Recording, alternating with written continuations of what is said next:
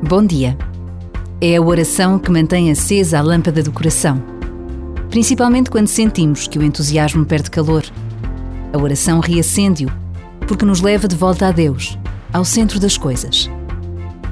Palavras do Papa Francisco que marcam o início do Advento e que nos centram no essencial. Rezar, na brevidade de uma simples pausa, é manter acesa esta ligação que desde sempre inquieta e apazigua o coração do homem a ligação com Deus.